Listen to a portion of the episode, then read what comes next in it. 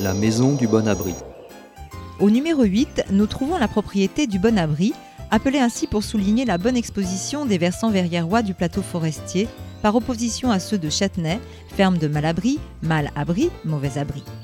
Au numéro 2-4 de la rue se trouvait la Châtaigneraie, une maison du XVIIIe siècle avec un fronton triangulaire de style néoclassique. Le décor, retour d'Égypte, en léger relief qui orne le fronton, est d'une qualité exceptionnelle. L'urne, les griffons, les palmettes s'inspirent du répertoire ornemental caractéristique du style néoclassique, en vogue sous l'Empire et la Restauration.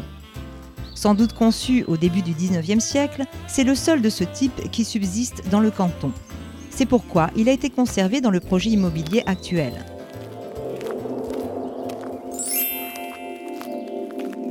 Avant de quitter la place du Poulinat, voici la question de notre rallye promenade.